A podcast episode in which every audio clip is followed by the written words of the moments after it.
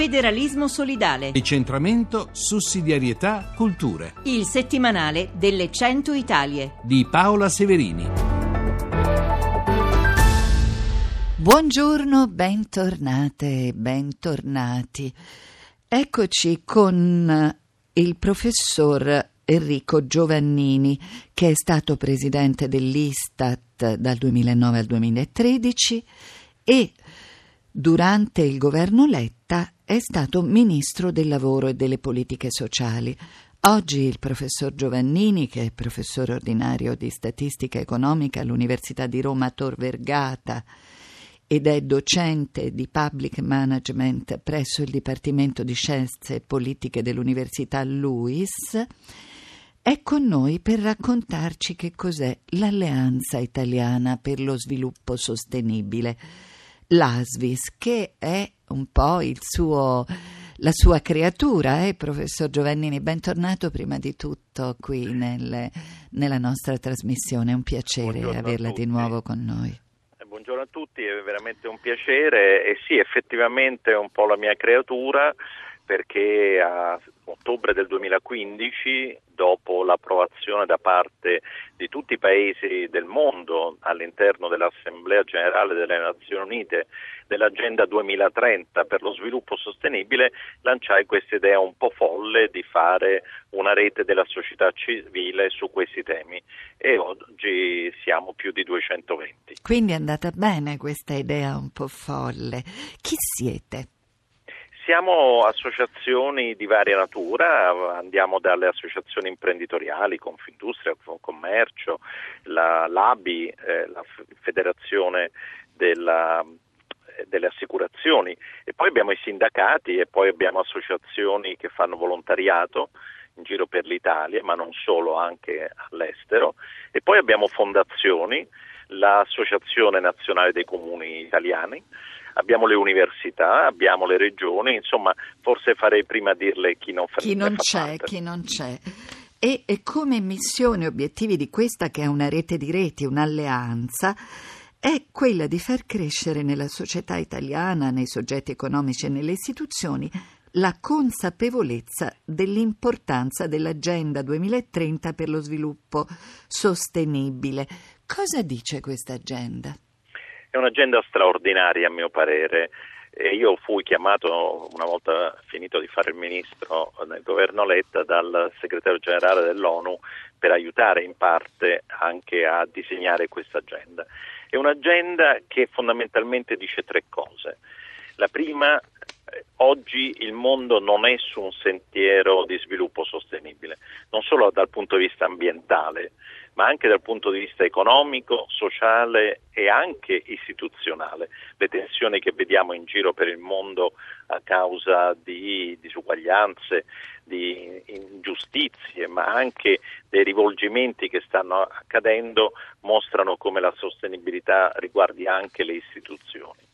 Secondo messaggio chiave, se non facciamo qualcosa, anzi se non trasformiamo il nostro mondo, rischiamo di schiantarci e quindi di avere un mondo insostenibile, con naturalmente un danno maggiore per i più deboli, i più poveri. Terzo aspetto, tutti i paesi devono contribuire a questa trasformazione e quindi non è più l'agenda del millennio cosiddetta che riguardava i paesi in via di sviluppo, ma riguarda tutti i paesi e quindi tutti devono darsi da fare per questa trasformazione. Da qui l'idea che naturalmente anche l'Italia e all'interno dell'Italia tutte le componenti economiche, sociali, culturali devono contribuire. E dunque, professore, noi abbiamo un segretariato di gruppi di lavoro che si occupa di povertà, di fame, di salute, di istruzione, di parità di genere, di acqua, di energia, di occupazione e crescita, di innovazione e infrastrutture, di ridurre le disuguaglianze, di città e comunica- e comunità sostenibili, di consumo responsabile, di cambiamento climatico, di flora e fauna acquatica flora e fauna terrestre, governance e partnership. Ma il rapporto coi politici? Ma sono intanto i 17 obiettivi, lei li ha citati molto bene, che poi vengono articolati in 169 target molto dettagliati, molto concreti, quindi non dobbiamo pensare che questa sia un'agenda alla, mi scusi, eh, l'approccio un po' romano volemo se bene, mm-hmm. ma è proprio una trasformazione importante del modo con cui produciamo. In pratica che fate? Come lo possiamo spiegare agli ascoltatori? Beh, serve in primo luogo un cambiamento culturale, un cambiamento nei nostri comportamenti come consumatori, per esempio, cosa che già sta accadendo soprattutto nelle nuove generazioni, a favore di prodotti, di servizi molto più compatibili con l'ambiente.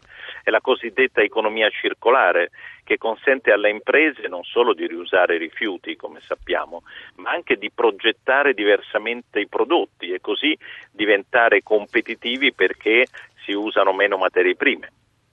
Ma poi serve un salto tecnologico perché oggi non abbiamo ancora le tecnologie per dare da mangiare a tutti, per dare energia a tutti, per consentire una mobilità sostenibile.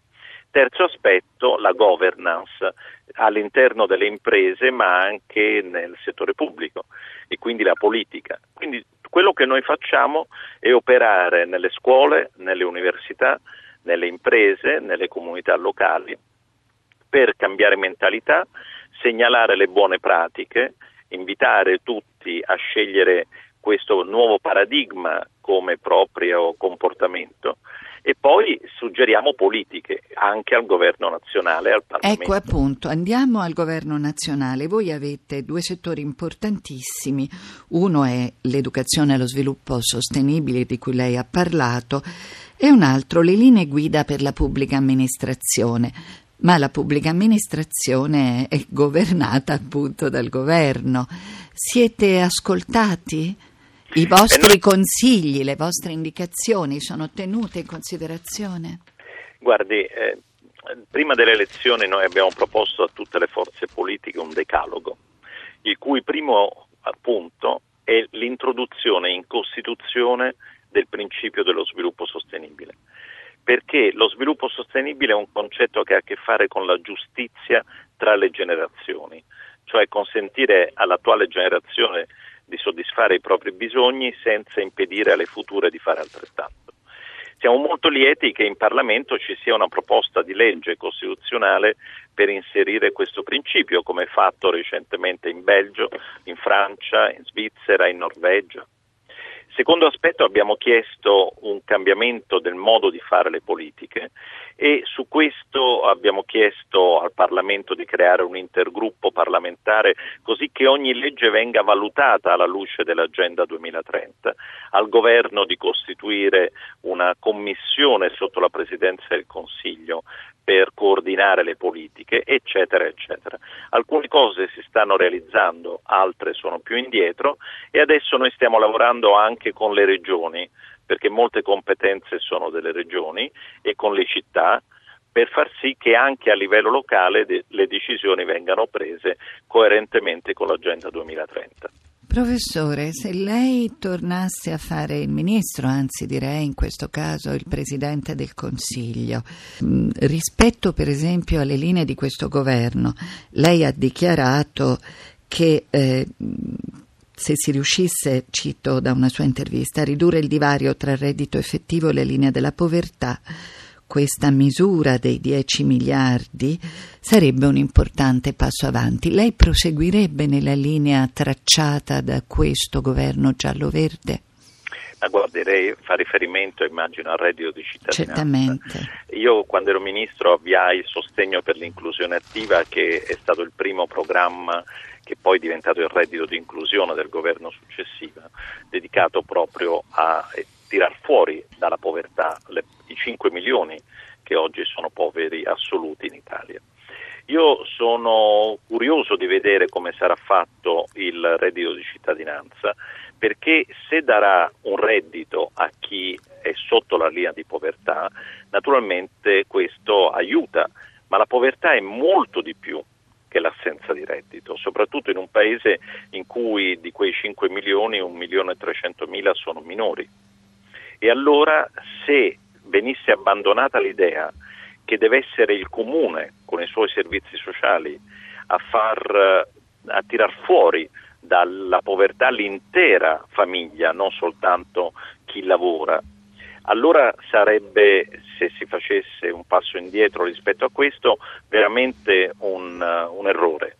Se invece i soldi aggiuntivi che vogliono essere eh, orientati al reddito di cittadinanza integrassero l'approccio già messo in campo, allora andrebbe bene, però non possono essere soltanto i centri per l'impiego a prendere in carico le famiglie nella loro interezza. Anche perché i centri dell'impiego, insomma, non è che funzionino così bene.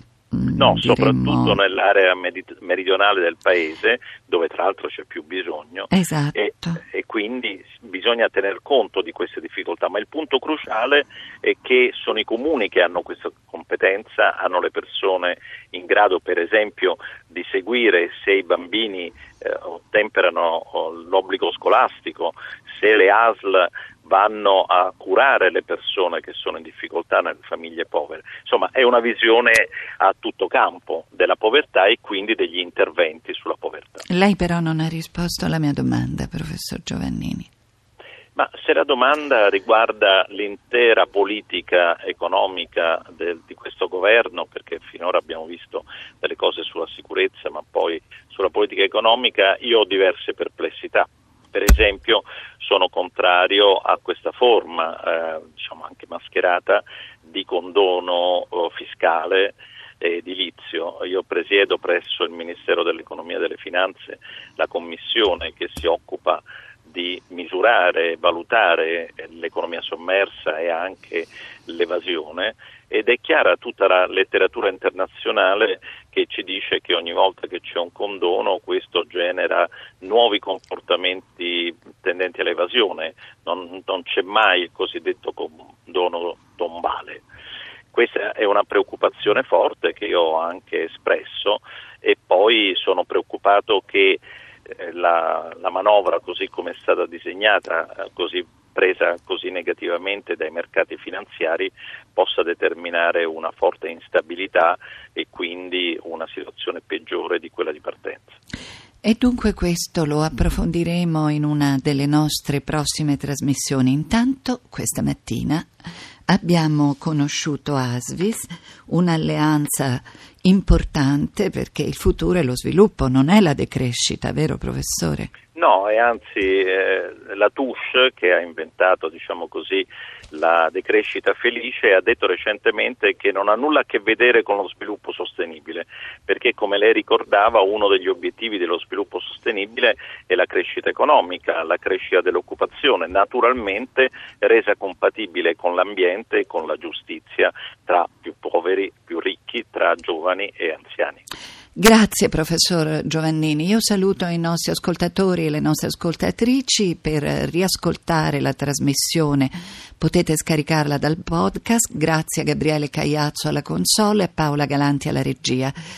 E vi do appuntamento sempre sulle reti di Radio Rai. Avete ascoltato Federalismo solidale settimanale di Paola Severini.